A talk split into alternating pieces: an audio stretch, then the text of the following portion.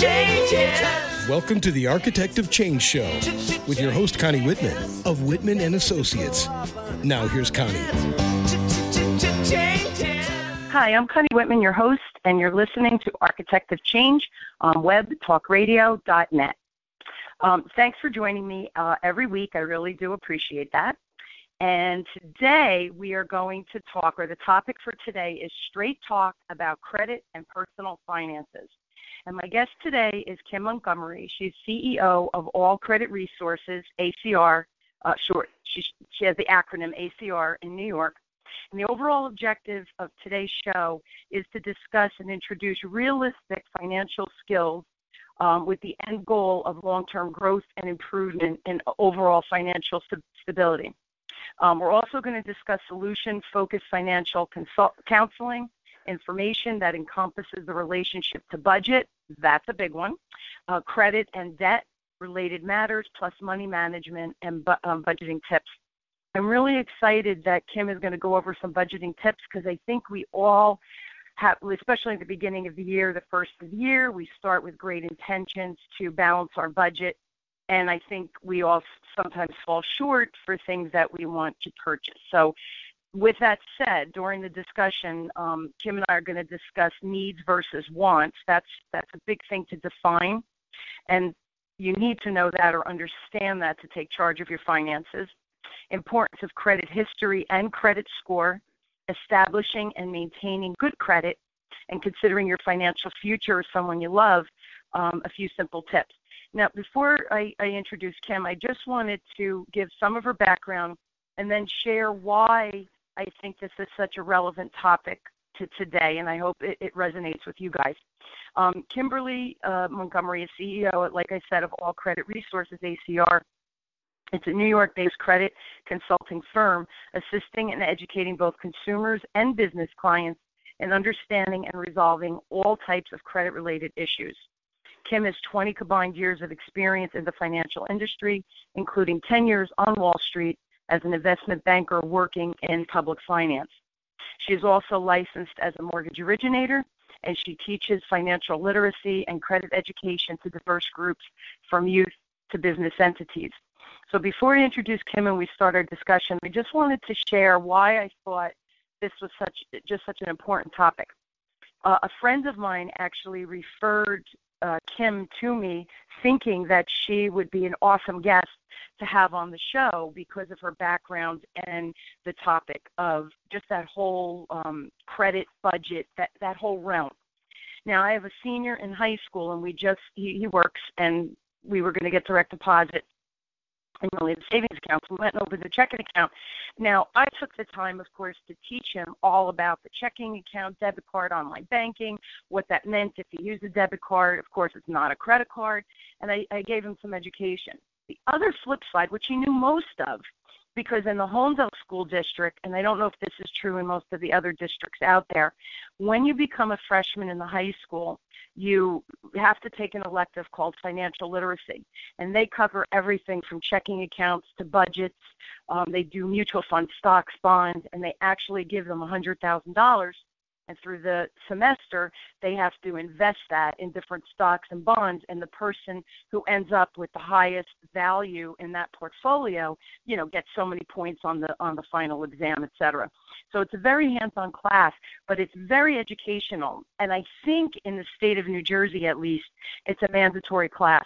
I think it should be mandatory for all young adults to start to understand how to become fiscally responsible so again, because of my my kids and trying to make them fiscally responsible, plus the country being so debt driven and purchasing more on credit than paying cash like my mom and dad did, you know, a bazillion years ago. So having Kim on today, I just think is such a relevant topic, and I hope you find it as um, helpful. Here's the other thing: I recommend you get a paper and pen out. Um, Kim's going to share some real life examples of how you can manage a budget, the difference between, you know, the credit history and the credit score and how to maintain a good credit uh, score and all of those kinds of things. So please take notes because I do think think you'll find it extremely valuable and information driven. So based on my awesome introduction, I now welcome uh, Kim uh, to the to the platform, and I really hope she's as excited as I am. So, hey, Kim. Hey, Connie, how are you today? I'm doing I great. good. Yes, a little, little. They they all know. The listeners all know I'm tech not. So I had a little technical diff- difficulty getting on today, and Kim was very patient and talked me through it. So thank you for no for problem. patient.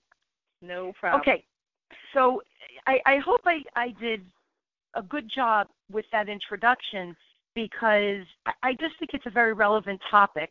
You know, based on your experience, what do you think? Well, I think that what we have when we talk about financial education is what I like to say financial knowledge.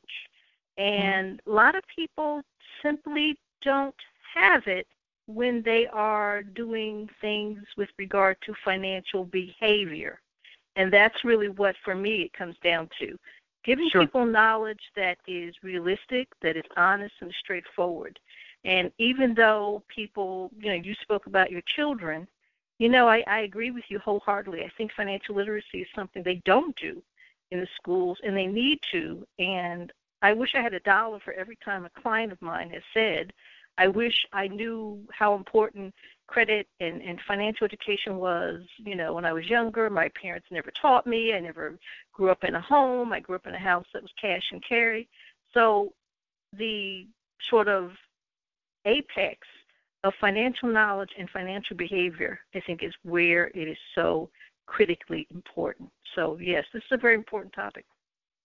And and again, I don't have statistics per se. You may, um, and again, I'm not going to put you on the spot to say give us statistics, but I would think the the cost. Again, I have a senior, so we're looking at the whole college thing.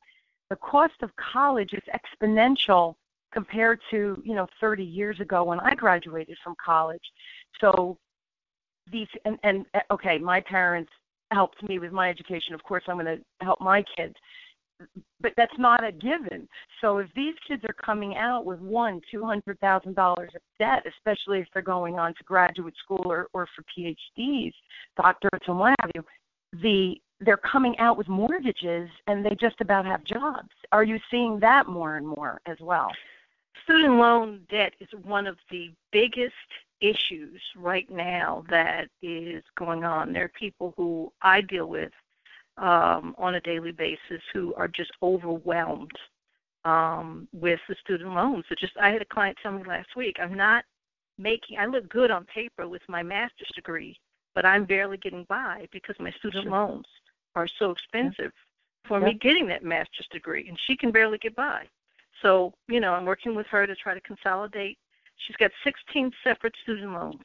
Oh. And um, you know, she said, you know, I, I'm barely getting by, so we've got to do something, and it's dragging her credit down because she's been late. So the student loan thing is is tremendous. But I do have a stat for you. Oh, I you have, do. You're so good. Yes, I do. Yes, I do. right as of this week, American credit card debt has hit an all-time high, with many people's households having an average of $6,802 in credit card debt, and one in three Americans has wow. to deal with collection agencies and debts that are more than 180 days past due for credit card balances, delinquent child support, medical bills, and utilities. Wow. And utilities, right? Where you yes. you would think you need, you know, heat and you know stuff like that. That's um that's sad and mind blowing. And then your story about the I'm assuming it's a young lady that you were talking mm-hmm. about. Yes. Yes. And um, yes. That a master. So here, highly educated young lady, um, trying to get this job and working and making what seems to be good money, but then when you put it against the debt ratio, it it gobbles them up. It's tragic. It's just tragic. Um, you know, so with all of that said, I, I'd really like to start our discussion, and you and I spoke a little bit last week about that defining the needs versus wants and how a simple thought process can help us um, take charge really over our finances. So, can you educate us a little bit on that before we have to take a break? So, I think we could get through that topic. Absolutely. First of all, needs are things that you must have. Uh, for basic survival, and everybody knows what those are: food, shelter, um, you know, basic needs, clothing, um, you know, items that you must have. And then food, water, things, right? Food and right, water, food, those kinds water, of things. shelter, and then lots of things that you desire to have that you think you can't live without, but you actually can. And Mhm. I think that there is again where the sort of X on the map is. You've got to sort of find a place where you can look at those two sort of areas and say, what is it that I can do to make sure that I am living within my means? And when we talk about, you know, credit and, and budgeting, there are five, I, I call them the five keys. And one is budgeting. You must have a budget because your budget is going to first and foremost talk about your needs, and those should be at the top of the list. The next thing that's going to sort of tell you whether or not you can afford something that quote unquote may be a want is your cash flow management. How do you manage the money that you get? Again, living within our means. The next one is credit. Credit allows people the avenue to get quote unquote wants, such as a house or a car or a boat or, or these other things. So credit allows you to get those things. The Mhm. next one is banking. Do you understand banking? Do you understand how it works? Do you understand interest rates? Do you understand that you must put money in the bank? And then the last one is savings and investments. Investments and savings is what gets you through long term and really is the hallmark for your future uh, going forward.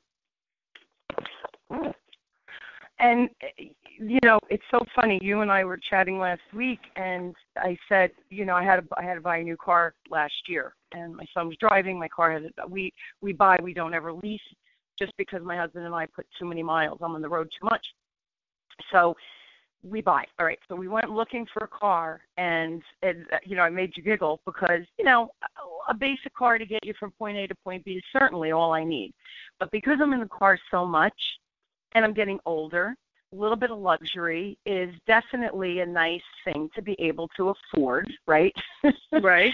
Where, Right. you know, when I was first driving, I had a little Honda Civic. It had, you know, no bells and whistles, no air conditioning. Now I have the heated seats and the cooling seats, which is really nice when you're in the car, you know, 20 hours a week or whatever it is for me.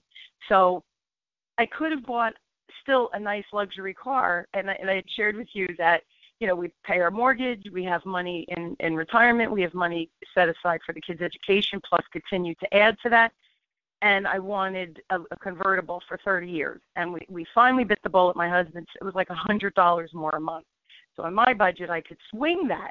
But again, it it was do I really need it always goes back for me, do I really need this? And of course the answer was absolutely not. But it was a want and that we could justify it after paying the mortgage, the retirement and the kids' education, et cetera, et cetera, right? Exactly. So it's okay to have the wants. Also, we put a big down payment and all that, but it's okay to have the wants as long as all of your other ducks are in a row. Is that a fair exactly. statement? Exactly. It's it's it's okay to have the wants, but it kind of goes with goal setting. You have to set that goal, and then you've got to make sure you can do it. So if you Yes. plan properly, you can. So And that's why I felt bad for the kids because their job was to get the education, get good grades, and the job would come is the mantra or the vision, right? Now they're Mhm. coming out and the debt is because the interest rate is very I think they just lowered the interest rate, right? Right, but but it really doesn't matter because the bad part about student loans and the reason why it dogs so many people is that it is perpetual debt. You are always From day one. going to have it and it's always going to follow you. So it it really is a drag on on you and it's always going to be there and you must pay it. Yeah, it's it's compound interest against you in essence. Right. Yeah. And and you know, for for people that don't have, you know, thirty thousand dollars and that's an inexpensive college a year, right? Thirty grand a year. So you're coming out of undergraduate with 120 minimum. you know, I how do you get a job that's paying that to plus again, like you said, live on your own and all of those other things.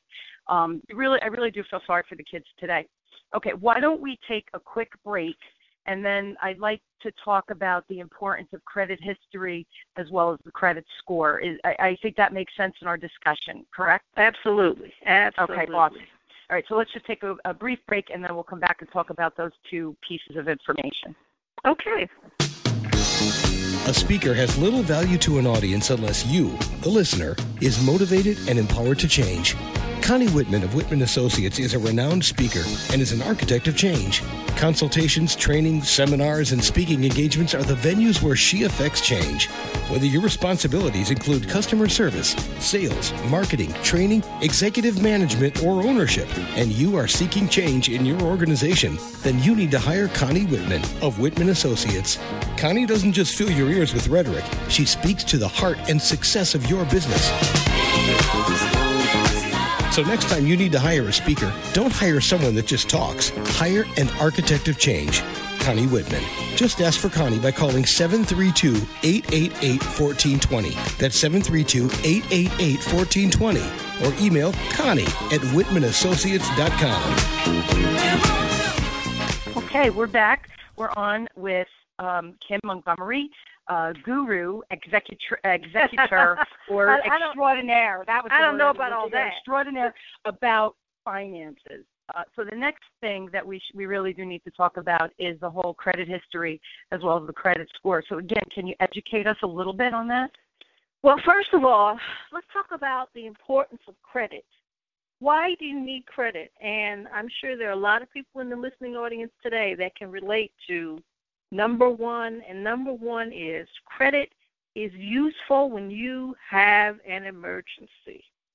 Yes. I am sure you and I both have come up with things where we needed to hop on a plane or Sure. we needed to do some repair in our home or apartment or as you said, you know, you needed a new car or so forth and you didn't have any credit. What are you going to do in these times? What's going to happen? And unfortunately, a lot of people are having to face that reality. And it is not until they do run up into an emergency that they realize how important it is to have had a good credit uh, rating and a good credit history. Um, credit at sometimes, number two, is more convenient than cash, quite frankly. Sure. Uh, it's good to be able to go out and and feel good about having credit and uh, buying things on credit. Um, and then the other thing, in terms of buying things on credit, credit allows you to make large purchases that you're never going to be able to have all the money to to buy, like a home or a car. Mhm. Mhm.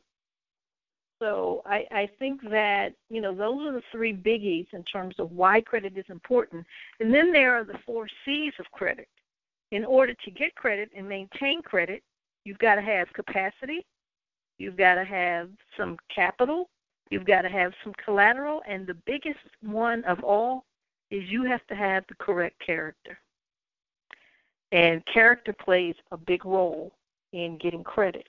You've got secured credit and then you've got unsecured credit. And I deal with a lot of people who are purchasing properties and they'll say, Oh, I've got bad credit. And somewhere in our collective societal psyche, we have decided that if you have bad credit, you are a bad person. And you are a person of not so great character. And people are embarrassed by that and people look look down upon that. But I must say this in 2014 and going forward, credit does have a bigger impact on people's lives than it did in the past. You have to go through a credit check to get jobs in some uh, situations. Um, I had recently, I had a client who was in the military, and he and his wife had purchased a property, and they had kind of gone through some rough times, and they had gotten behind on their mortgage. And the fact that he was late on his mortgage payment, he had to worry about his clearance with the military being disrupted Wow. because of that. And we had this whole discussion about it, and I thought, wow, that is really, you know, incredible. And so it's not so much now just forgetting to pay a bill or not paying a bill or whatever. it's now really, really contingent that people focus on just maintaining a positive, focused money management slash credit character. And uh, when okay, so what? Let's talk about that credit score for a minute.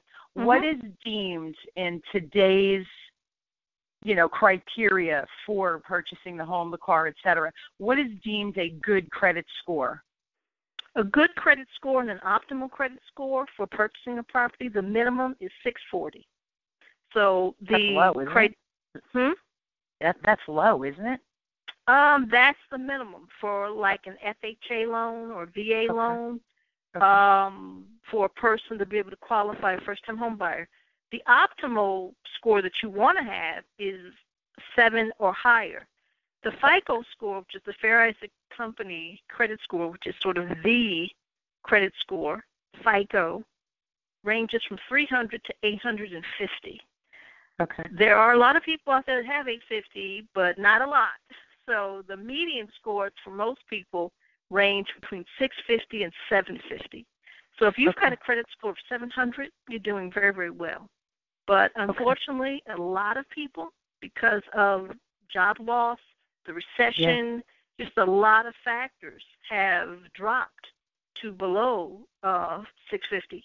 So you have a lot of people who just don't have very good credit, and not because they're not good people, and not because they haven't worked hard, and not because they're not solid people, but there's a lot of circumstances that have basically impacted a lot of us in ways that people just just haven't been able to, you know, grasp up until now.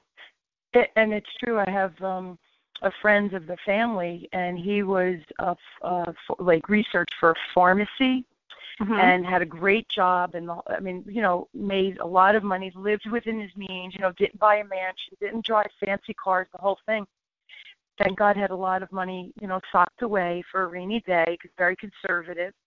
And he did. He lost his job, and the whole that whole research in pharmacy kind of whoosh collapsed. And he, I want to say, he was out of work three years. And what ended up happening, thank God, he had put. They went through their savings. You can imagine, you know, having mortgage. They had a daughter. It's actually uh, two daughters Mm-hmm. And then um he started tapping into his 401k. Thank God. I mean, he, he got another job. Ultimately, the girls are in college now, but that set him way back. And he was ahead of the game because not only did he have his 401k that he contributed to faithfully, but he also had a savings like you said, that nest egg for that rainy day, um, you know, for the kids' education and all of that. So thank God he was so disciplined, and yet he was dipping into his 401k. So good people lose jobs, and you know it takes it takes time to unravel from that. And, and I'll Absolutely. share with you, my husband, my husband and I, you know, we're married 20, almost 23 years now, and we were married. We saved one full paycheck for two years. We lived in an apartment so that we could put a nice big down payment on our house, right? So we put the 20%, the whole thing, move in one year and I I've always been on commission, you know, financial sales, whatever. And he worked for another bank. After a year being in the house, he got laid off and my commissions because the market crashed um back in the 80s and or early 90s actually and my uh my income got cut in half. So think about it. We lost three quarters of our income. We were in this. It's a, it was a very small house um, we ate a lot of pasta and hot dogs and peanut butter and jelly, and thank God we had credit cards, so we bought food, you know, et cetera. After he got a job within a year, thank God, market turned around, my income went up. But do you know it took us two years to unbury that one year based on the debt that we had, you know, we had taken on just to survive. We didn't lose the house, you know, you, I understand people today how scary it is when you lose a job or you lose that income, someone gets injured. Um, what do you do? What do you do? I mean, how much money is enough in the bank? exactly, exactly. And I would say that the, you know, this kind of leads us to credit cards.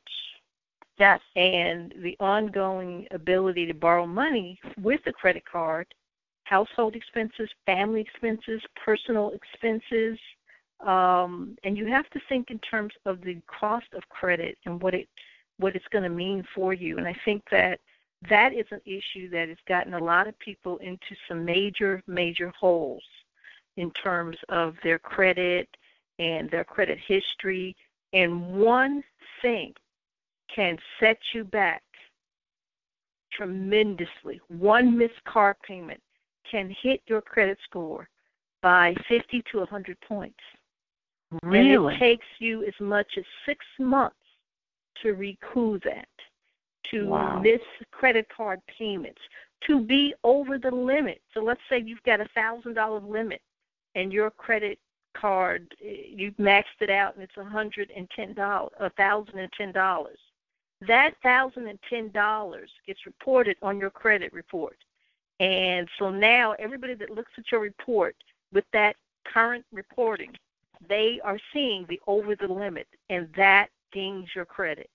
So it's oh. all oh. these little teeny tiny things that people who are just, you know, trying to get by are not really understanding or thinking about and you know, they look at their credit report and they're like, How can my credit score be so low? And that is the reason why. It's just these little tiny things that are happening.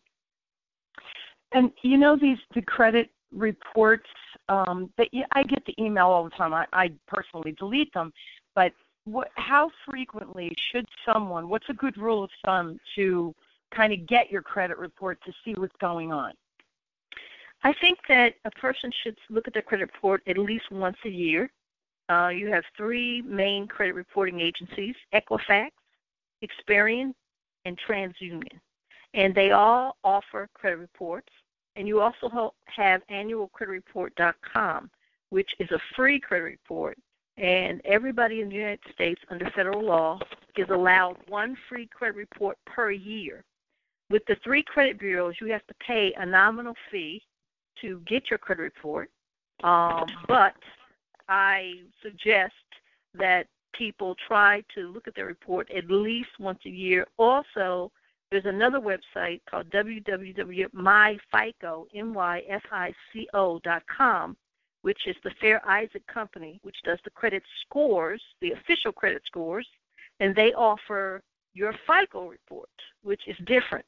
And I want to try to just sort of do a quick uh, sidebar there are a lot of apps out there, Credit Karma and you know, all these there's all this stuff out there, Credit Sesame and all these things.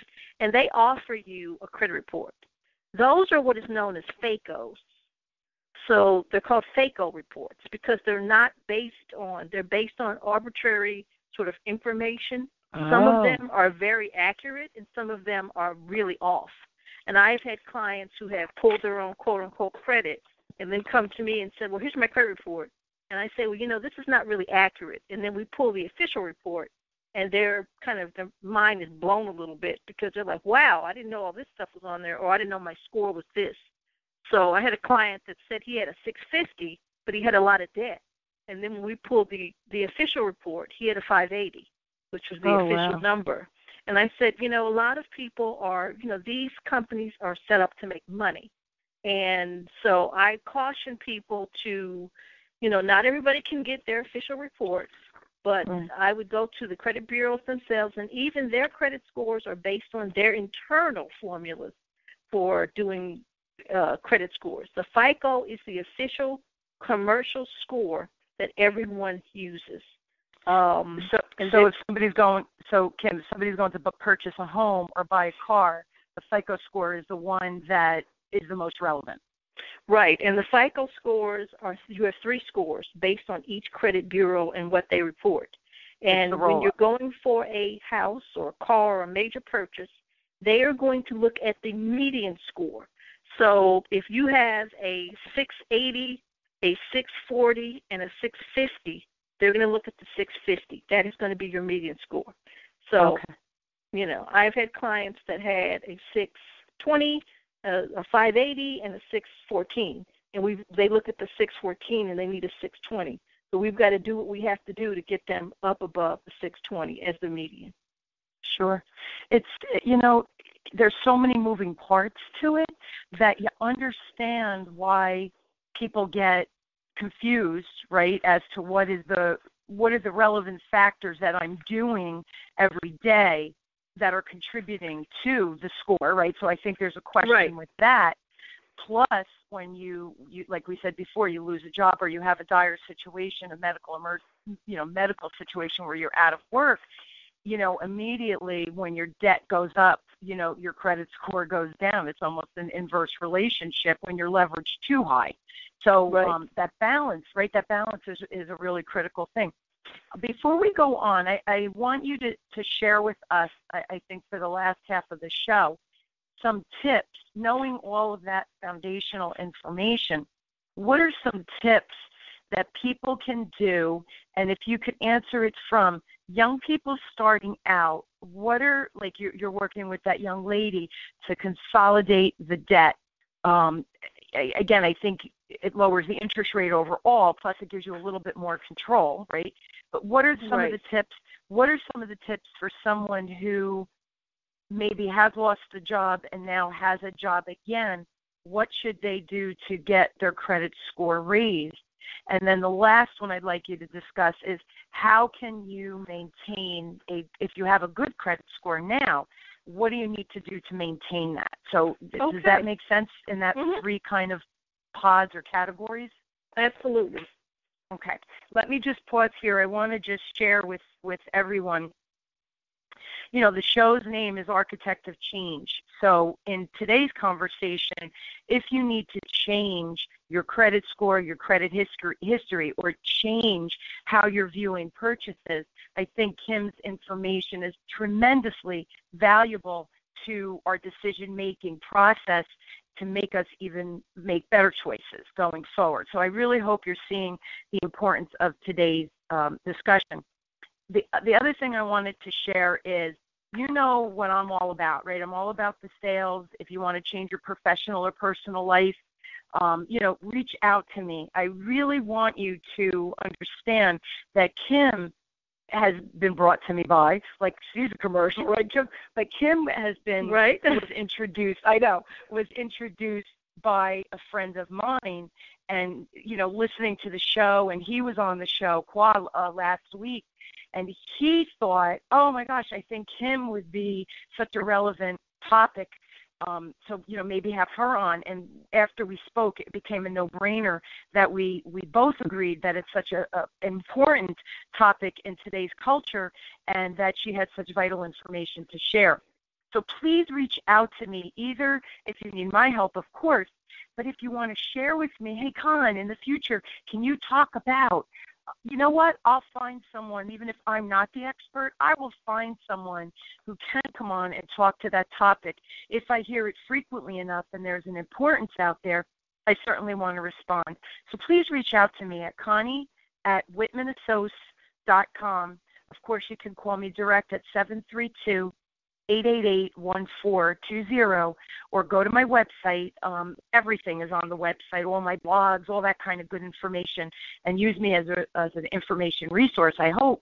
It's www.whitmanassociates.com. So those three um, avenues, you have direct access to me.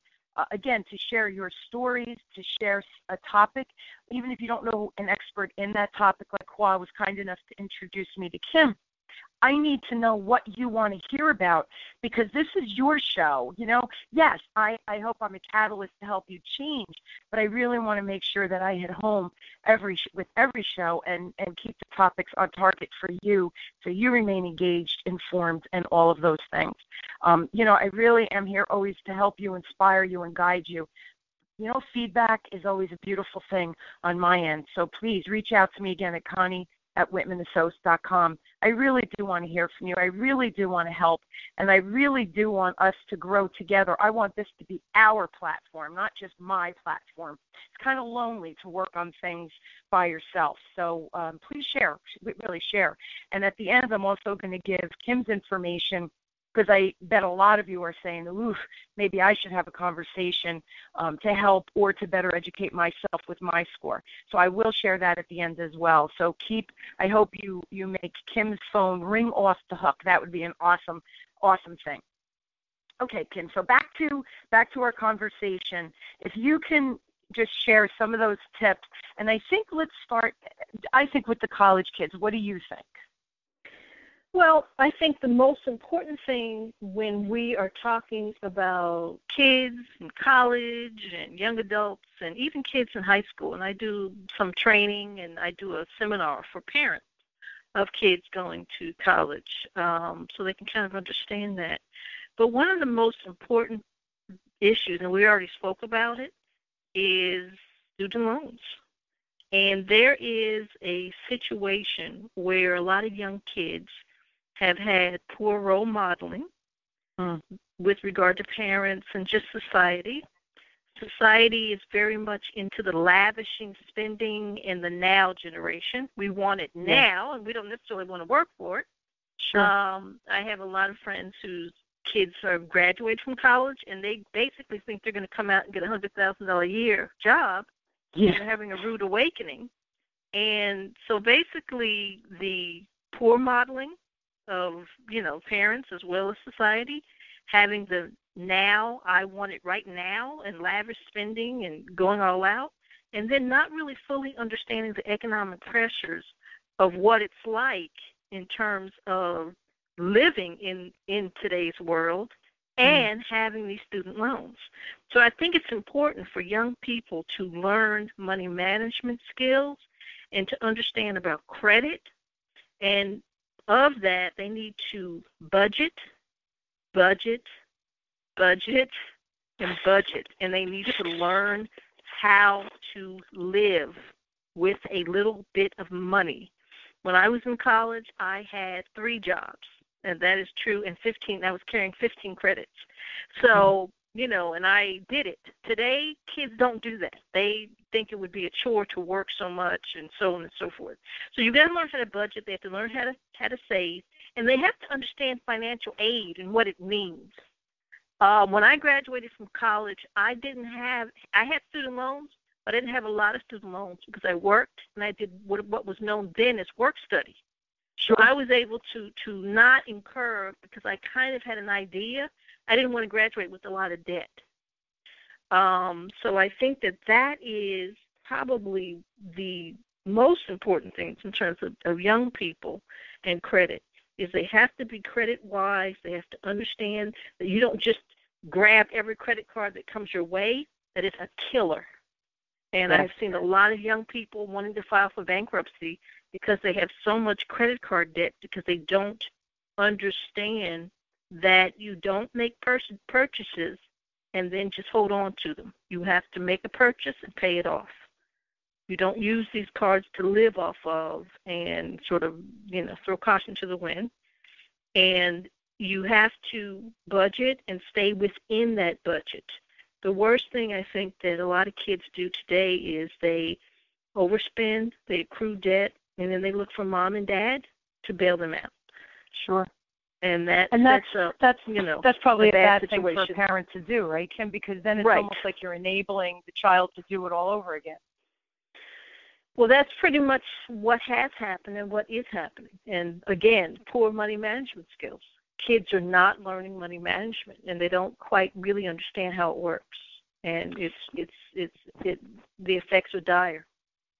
Yeah, and and I just I'll share a humorous story. Um, my boys both play hockey; they're both goalies, and you know the equipment is very very. Hockey itself is expensive, right? To the ice time and all of that, but the the equipment for a goalie is ridiculous. So when they were little, you know, they would you, the growth spurts, and then the pads aren't protecting them, and, and God forbid of an injury helmet, you know, outgrew a helmet if you know to save from concussions and all that. So you have to do safety first. So what I would do, I thank God I have a very very big family, and I would say to the kids, oh, you need a new stick. Oh, you need new pets. Better put that on your Christmas list.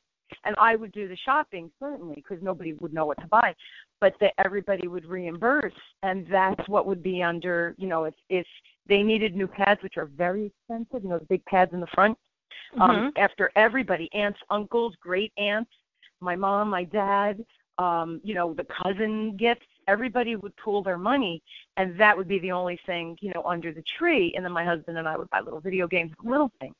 and they were always happy with that. And the, this is the funny story. My my kids knew if they wanted a stick, they had to save their money. So you know, like at birthdays, you know, my mom and dad, my aunts and uncles, everybody would give a little little bit of money and they'd save it.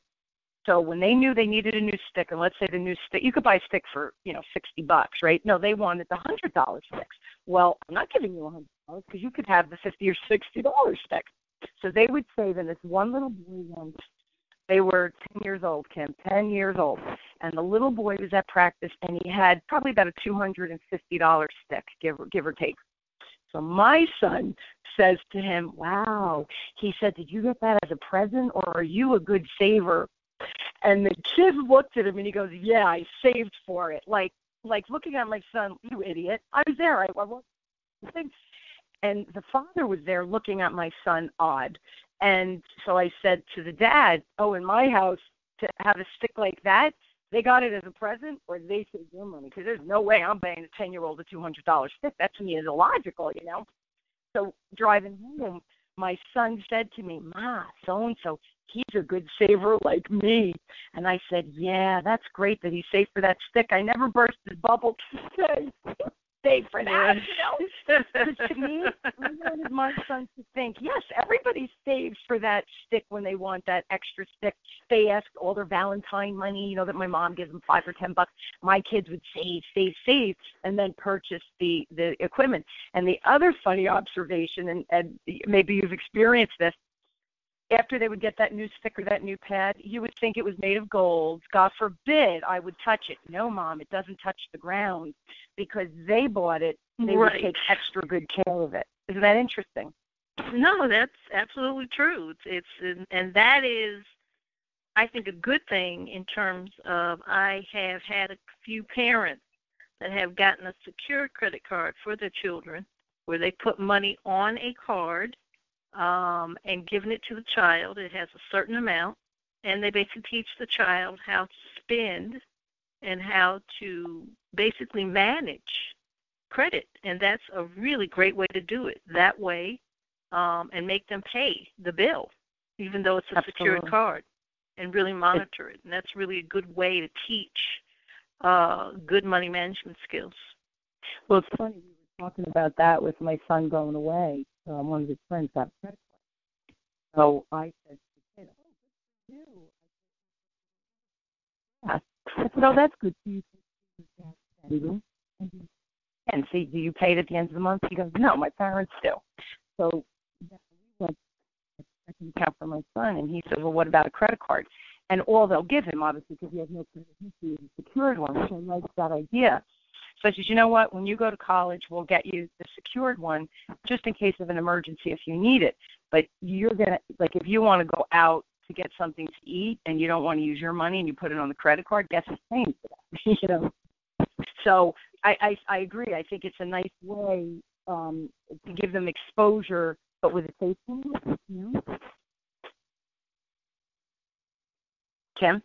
Yes, say it again. I didn't. I, I, I said it's almost like giving them uh, you know that credit with the with the secure credit so they can't go crazy right with right exactly small limit exactly and hold them exactly. teach them so it's like it's like credit with a safety net right exactly and that is uh to me i think that's fantastic for teenagers and young adults uh unfortunately i have to use that a great deal with my clients to help Yeah. them reestablish their credit so uh, a lot of my clients who have had poor credit and they have no quote unquote current credit, we have to Mhm. get them secured credit cards and um, you know, I basically teach them how to use it and you know, and I have seen in 30 days, I've had a gentleman go from zero, no credit scores at all on his credit report, but with a little tweaking, a little fixing, and two secured credit cards, he's now at 635 wow and that was in that was in 30 days. But you know, I basically Wow. stay on top of my clients,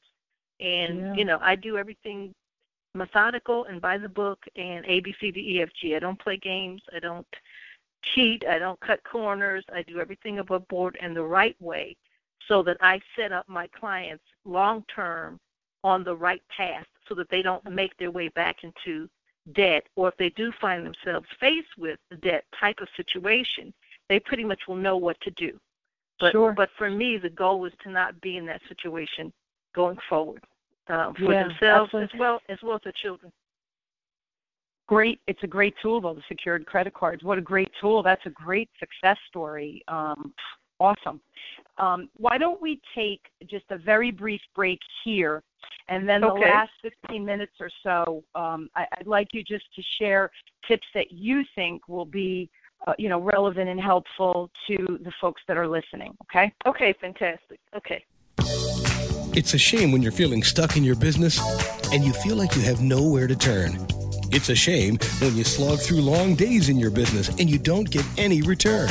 It's a shame when you feel like you can't see the forest for the trees and your business brings you to your knees. Einstein said repeating the same actions over and over won't produce different results. So stop feeling ashamed. Your business and you deserve better. Change that shame into righteous fame. Connie Whitman can tame that shame. Connie Whitman of Whitman Associates will help you to discover your new path, and nothing will ever be the same. Connie's tried and true one on one coaching sessions will tame that shame so you and your business will not continue in vain. Call Connie Whitman of Whitman Associates today at 732 888 1420. That's 732 888 1420. Or email Connie at WhitmanAssociates.com. Call Connie. Turn that shame into your game. Okay, and we are back with Kimberly Montgomery, and we are talking about high finance. Okay, Kim, so the last, you know, 10, 15 minutes, just uh, share what you think are important tips that everybody could use. Well, the first thing I want to say is I want to talk about mismanaging debt, and then I want to talk a little bit about money management, and then I want to talk about do's and don'ts of credit. Okay, cool. Okay? So the first, I think, the way people mismanage their debt, I think the first thing they do is they try to take one debt source to pay off another debt source. So it's like robbing Peter to pay Paul. Yeah. And that kind of doesn't work for you because you never quite get out of. For example, I had a client who was using her credit card to pay her mortgage. Oh my God. And we had to kind of have this whole sort of teaching session where I explained to her, you're kind of digging your hole even deeper because the credit cards have a much higher interest rate and they're revolving and they fluctuate and this is just not good. And people don't understand that. So that's number one. Number two, people tend to pay off little debts first as opposed to knocking out larger debts and or judgments. The judgments are the things that kill you.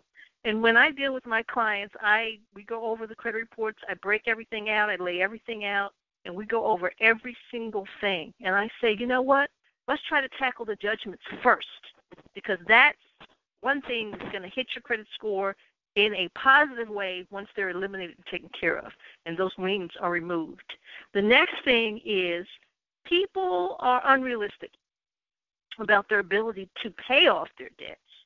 Um, it's very easy, just like you know that last losing that last ten pounds. It's very easy to go to the smorgasbord and gain that twenty pounds, but it is very hard to make that last ten pounds go away. It's it's it's and it's the same thing with paying off your debt.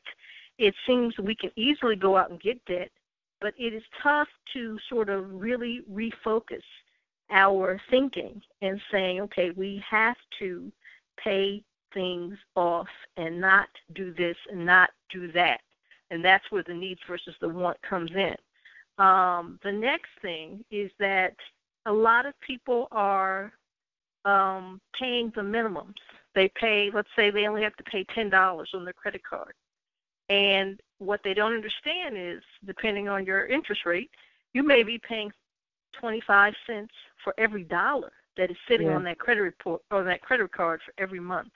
So I always tell people if you can pay it down as much as possible, keep your credit card balances 25% below the total limit. Okay? So if you have a $100 limit, keep your balance below $25 or Mhm. zero. The other thing is people try to go with without having any help. This is where someone like me comes in. If you know you have questions, if you need information, if you need someone to help you. I've had clients who have come to me because I work with a lot of mortgage people and so forth, and they'll say, Oh, I can do this myself. And then I get a call about three weeks later where they're saying, You know what, this was insane, this was crazy, I really didn't know what I was doing, and I really do need some help. So it's not a bad word, but be leery of the people out there that aren't necessarily doing things the correct way. And you have to ask ask questions and you have to identify people who are legitimate with regard to credit because there's a lot of people out there that are not legitimate. And the other thing is people are very disorganized when it comes to debt. They don't know where their receipts are, they don't know what they paid, they don't know how this happened. And as a part of the disorganization, one thing I see uh, a lot now that I didn't see in the past was a lot of people have crossed the line of the cardinal no no. And the cardinal no no of budget, credit, finance, the whole gamut is co signing. Co signing has become one of the worst things that a person can do. I have had people who have co signed for mortgages who have oh. destroyed themselves. I have had parents who co sign for student loans and they are left holding the bag. And I have had people that put people on their credit cards or allow them to be authorized users on their credit cards, and their credit wow. history is destroyed. So you have to be organized in what you're doing, and you have to really think through what it is that you are going to do in terms of your credit. And the cardinal rule is you cannot be responsible for other people. You and you alone must be responsible for your credit. And we have a whole other show we could do on people who are married and commingle their finances and that whole thing, but that's a whole other show. But I know, again, and, and you and you I spoke about that, but I have to tell you, I really think that is another really important conversation. So yes, if you'll agree to that, at, you know, maybe a, a couple of months based on your schedule, because if something happens to a partner, divorce, premature death, um, right? Um, what what happens to that? Yeah, more to come. That one, more to come. right, right, absolutely. Okay, now let's talk a little bit about when you go to get credit, when you go to to buy something, what they're looking at when they look at your credit report and what is going to help you and what is going to hurt you. Number one, having 25 credit cards is not going to help you. Mm. You only need maybe two to five credit cards. Mm. You don't need 30, you don't need 40, because every single one of those cards, the limit is actually counted against you as debt. Mm. So if you have a $10,000 limit but maybe your balance is only $500, that $10,000 is ca- counted against you as debt because they've mm. given you that credit limit. So when you go to purchase something, there's a little thing called debt to income ratio.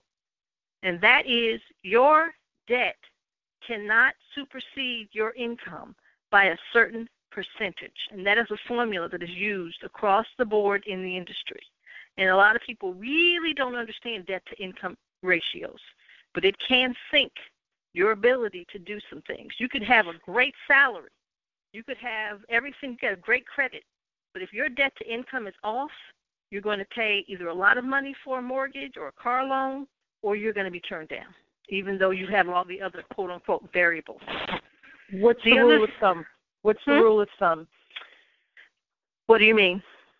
like isn't it like 33% your debt yes be, yes yes you should have you should your debt to income should be between 30 and 45% depending on the other variables with the optimal being around 30 30 to 35% okay okay that's um, all the you, fixed that's all that fixed uh your electric, your mortgage, your car payments, your gas, your tolls, all right. of those are fixed amounts. That should all right. equate to about 33, 35%.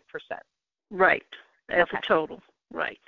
And the one thing that they do look at a lot is, is debt to income, is student loans, and student loans because they are perpetual debt. mm-hmm. and credit cards because they're fluctuating debt. So those two have major impacts on you.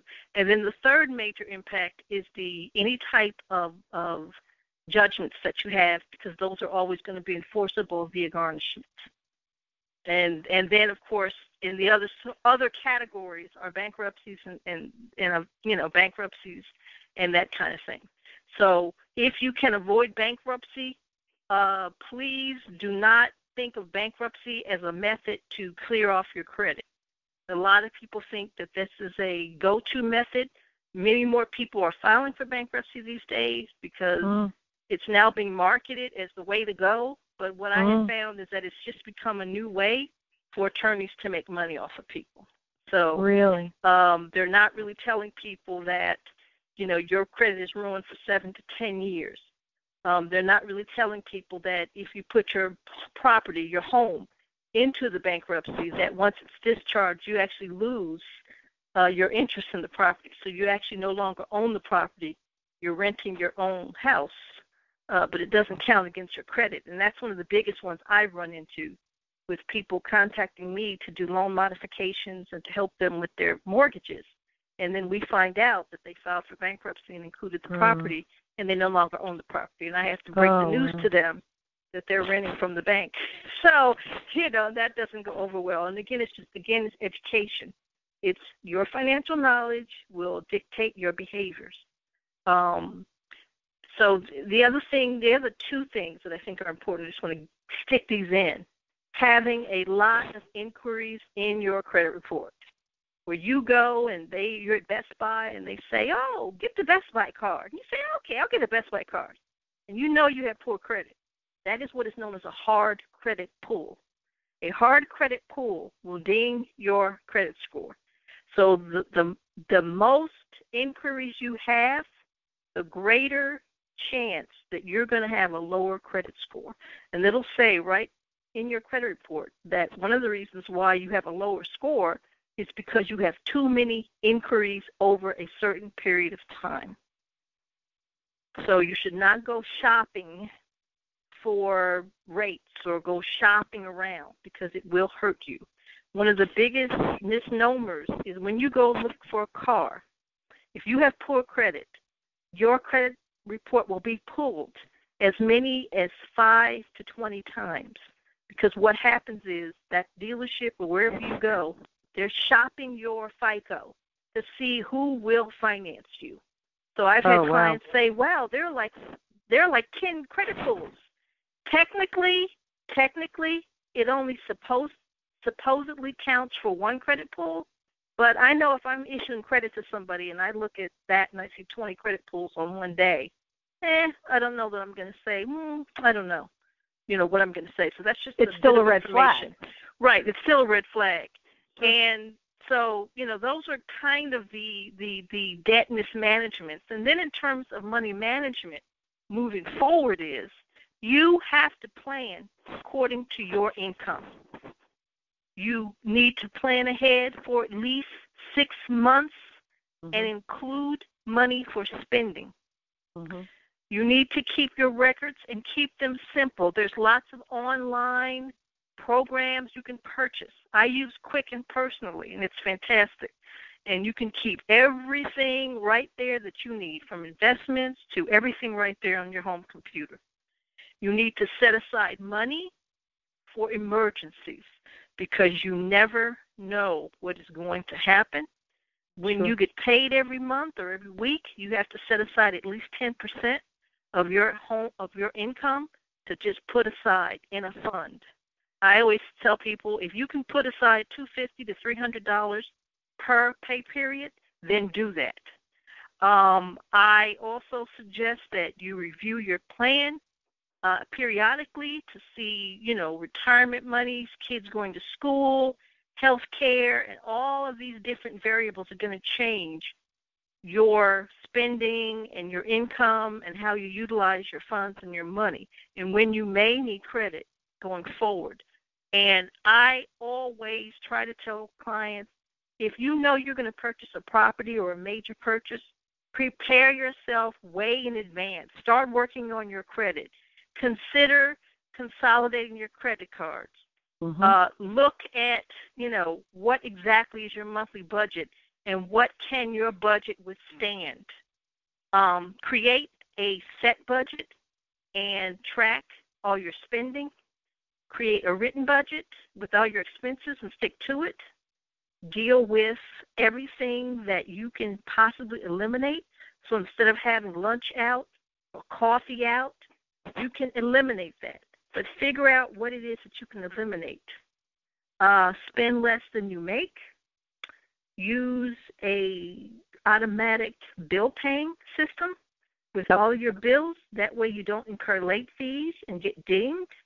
Yep. Don't hide don't hide from your creditors. So if you have creditors, meet them head on, work out arrangements and that, that is what I help people do. Mm-hmm. And whatever you do, contribute to your tax deferred retirement accounts on your job. It's yeah, going to contribute as much as you possibly can it's funny because I, you know, I work with a lot of banks. They're my clients, and I have a lot of young people coming through, and oftentimes we talk about their investment department that they should refer. And I, so I always say you should have them review your portfolio in your 401k. It's a great education tool. Plus, you're making sure that you're putting in a, enough so that you you meet the match that your company's making. And some of them go, "What are you talking about?" And I go, what? Like what? I said, oh my God, you're leaving money on the table. That's like getting a 100% return. So, you know, you get them motivated to go and figure it out. But when it's something foreign, I find that people put things, I don't understand it, let's put it on ignore. Right, exactly. And that's dangerous. Well, I think it's, it's it's people don't you know, again, people don't understand. Again, you know, as I had stated earlier in the conversation, you know, uh, one in three Americans uh, has tremendous debts and lates and all these other things. So that's a lot of people. And it is, you know, we're just in a time now where, again, I feel like there's just not enough consumer education that yeah. is going on.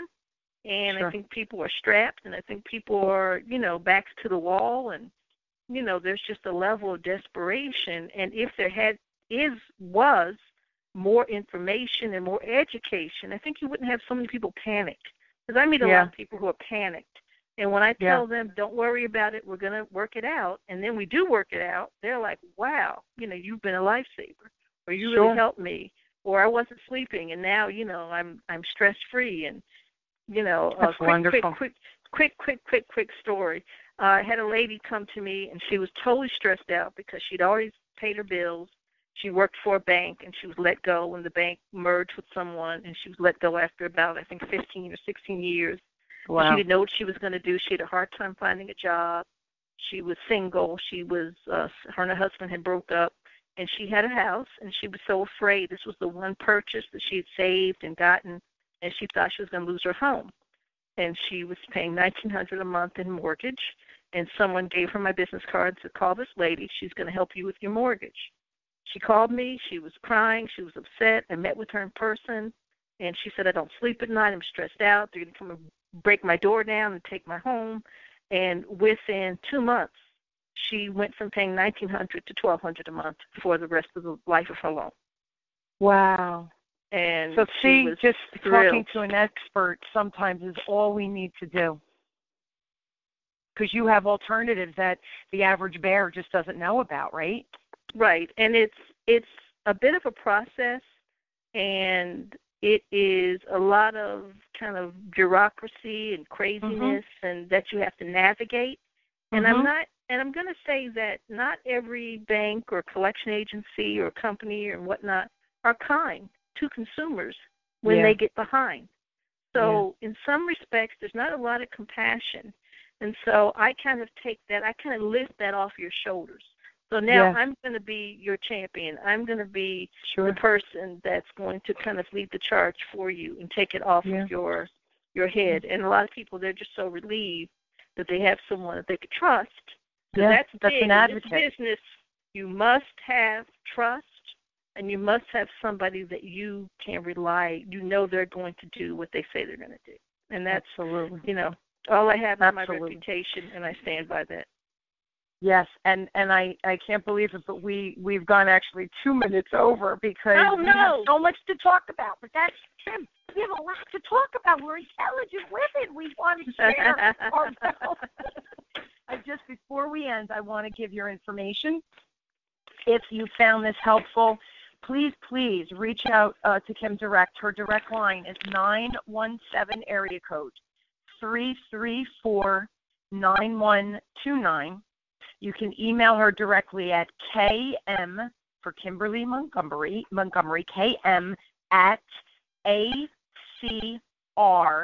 the number four, the letter u, dot com.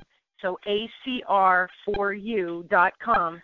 Or you can go to her website at www.acr4u.com. Uh, Kimberly, thank you again so much. We talked about, I want to do a quick recap for everybody the needs versus wants and taking charge of finances, the importance of credit history, credit score, establishing and maintaining that good credit, and all of the financial goals. You gave us a bunch of financial, uh, few tips that we could actually use uh, in our everyday thinking. So thank you for all of that. Thank you so much for being on the show. Um, I hope you hope you enjoyed it. I did, Connie, and I thank you so very, very much. Let's let's hope that people out there um, come looking for answers and that you're able to help them. That would be just a beautiful thing. So thank well, you again. I, I, do appreciate it. And if you just hang on for one more minute, um, I hope you will all join me weekly as we question, build, and discover together how to grow and challenge ourselves so we all embrace change and realize that change is possible and easier than we think. Thank you again, Kim, my, my awesome guest. Um, and thank you all again for joining me. You've been listening to Architect of Change with me, your host, Connie Whitman, on webtalkradio.net. I look forward to seeing you all next week. Go challenge yourself, make some changes in your finances so we all have 800 credits scores. Um, thank you, Kim, and thank you all again. Have a great week. You've been listening to The Architect of Change with your host, Connie Whitman of Whitman Associates. Thank you for tuning in. We're glad you were here.